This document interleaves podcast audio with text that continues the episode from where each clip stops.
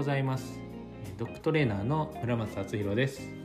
えー、愛犬の魅力を引き出すをテーマにトレーニングとセッションを行っています。今日もポッドキャスト聞いていただきありがとうございます、えー、今回は雑談という感じで、えー、話していこうと思います。えー、こっちに来て2週間丸々2週間経ったので、まあ、その感じたこととか、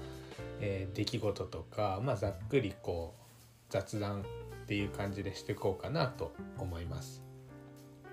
で本当にこっちに来るとあの日本人自分のその住んでるとこには誰もいないので日本語をしゃべることって本当にないしあのなんかこう日々ちょっとした出来事を誰かに共有するとかがないので、まあ、このポッドキャストをうまく利用して、まあ、自分のその日本語力が落ちないようにというか、まあ、自分のその、えー、思考とかそういった、まあ、記憶とかの整理も兼ねてちょっと今日は雑談にしようかなと思います。どうぞお付き合いください。はいでは雑談をしていこうかなと思います。なんかあの前にアメリカのいいところとその馴染めないところみたいなエピソードで馴染めないところとしてこう土足の文化を挙げたと思うんですがなんかこうあれからもう1週間くらい多分1週間までかいまあ1週間弱経って新たに出てきたことがあの食器基本的に食器を洗って乾かすっていう習慣が多分ないんですよね。でそれがまあこの自分が一緒にシェアルームシェアしているメンバーだけなのかもしれないんですけど、まあ、普通に使った食器を洗スポンジで洗剤使って洗って流すじゃないですか。でそのまんま服とか乾かすとかせずに水切って棚にしまうんですよね。あの水切るとこないし服付近もないしどうやってるんだろうと思ってその見てたら本当にそのまんま水パパってあの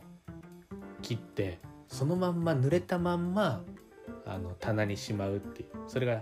お皿とかもそうだしコップもそうだしえー、スプーンとかもそうで全部そうなんですよね。まあ別に洗ったし水だから大丈夫じゃんって思うかもしれないんですけどなんとなくあのちょっと嫌っていう。なんで僕あのコップとか使う時に一回水でゆすいでます。なんか別に潔癖とかじゃないんですけどなんかそのなんとなくその受け入れがたい習慣っていう感じですね見てると。あの別にその汚いって思ってるわけじゃないしただその普段がちゃんと水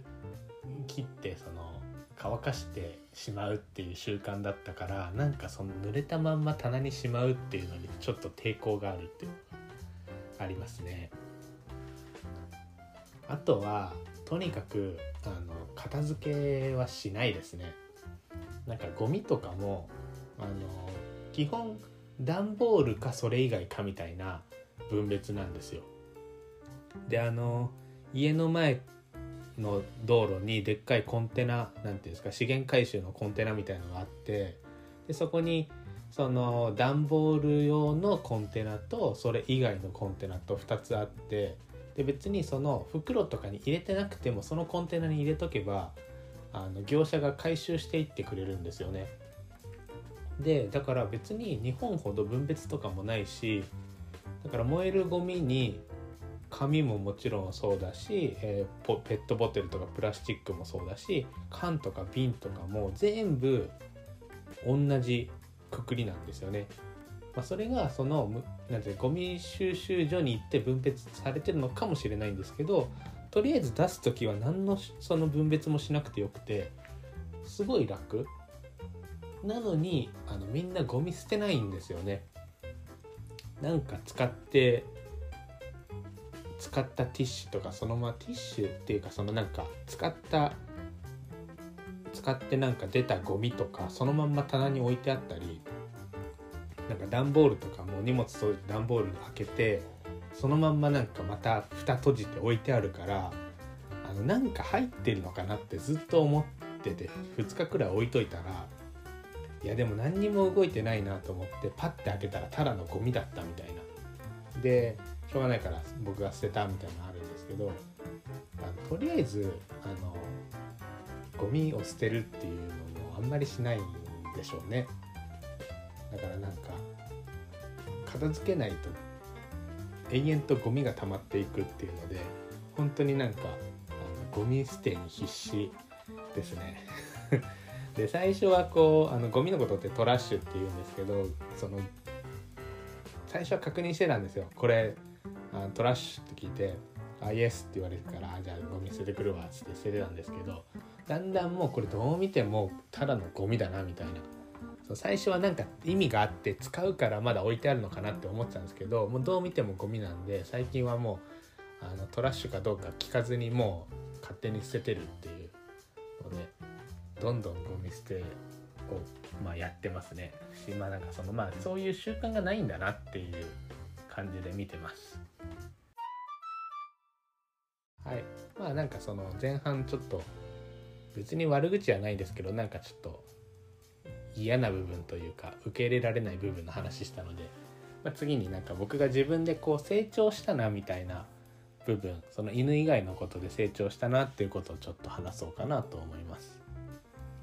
でなんか近くにあのウォールマートって言ってまあ大きいそのホームセンターとスーパーが一緒になったコストコみたいなとこがあるんですけどでまあそこがセルフレジもあってでその地元のスーパーと形式がすごく似てるので、まあ、割と行きやすいんですよね一人でも。でそのなんだセルフレジに行けばあの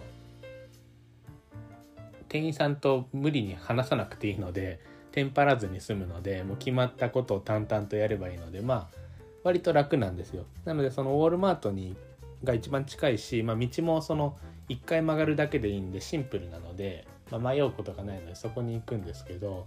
でそこに行った時になんかそのもう3回目だったんですけど初めてその買い物終わった後にコストコみたいにレシートチェックをしてる店員さんが立っててでそのまあなんかいつもチェックされたことないからまあいっかと思って通ったら止められてそのなんなんたらかんたらって英語で言われてでよく分からなくて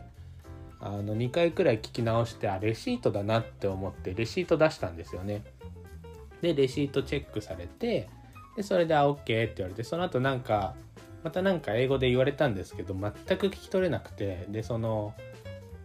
ケネルでの仕事ってある程度その言われることって予想できるからいいんですけどあの外に出るとやっぱり何を言ってるかわからないことってあるんですよね。でそれであの何回聞いてももうわからないからあのごめんなさいと。あの英語あんまりできないんですっていうのを英語で伝えてそしたらあの「No problem」って言ってくれてあの何も問題じゃないよっつって大丈夫だよって優しく言ってくれてなんか今までの僕だったらそこで多分あの「sorry」か「thank you」って言って終わってたんですけどなんかそこで最後いやこのままなんか終わったら「no problem」って言ってくれたその優しさに対して失礼だなと思ってなんかその「Have a nice day」って自分から言ったんですよね。今までえーと、先に相手から言われて「You too」って返すことはあったんですけど自分からその「Have a nice day」って言ったことはなくてそこでなんかあこのままじゃいかんと思ってこの優しさに対してこのまま帰るのは失礼だと思って「Have a nice day」って言ってこう笑顔で言ってで向こうも「You too」って返してくれて、えー、帰ってきたっていうところことがあっておなんか自分成長したなって思ったんですよね。なんかこうやっぱ日本人ってどっちかっていうと内向的でこう人に迷惑かけないようにとかこう保守的じゃないですかだからなんかその失敗を恐れたりすることがまあ多いと思うんですよね客観的に見てその。で僕も割とやっぱそういうところがやっぱあるなってすごいこう外に出て感じてで特にやっぱり英語ができるわけでもないし特別聞き取れないし単語もそんなに知らないからついついやっぱりこう喋らないっていうコミュニケーションを取らないっていう選択を取っちゃうんですけどあやっぱりそれはその失礼だなっていうことに気づいたんですよね。で特にやっぱりこっちアメリカの人たち、まあ、カリフォルニアは特にそうなのかもしれないですけどこうオープンですごく陽気な方が多くてあのやっぱりみんなコミュニケーションを取りたがるんですよね。だから喋らないと逆になんか体調悪いのか？とか何でお前喋らないんだ？みたいなこう変に思われちゃうのでなんかやっぱりすごくそこはこう2週間いて感じたのでなんか今回それをあのそうとっさにあの思い出してちゃんとあの返せたそのちゃん言われたことに対しての答えはできなかったけど自分なりにこう相手とコミュニケーションを取るっていうことができたのはなんか自分自身のすごいそういったこう成長だなって感じた一場面でした。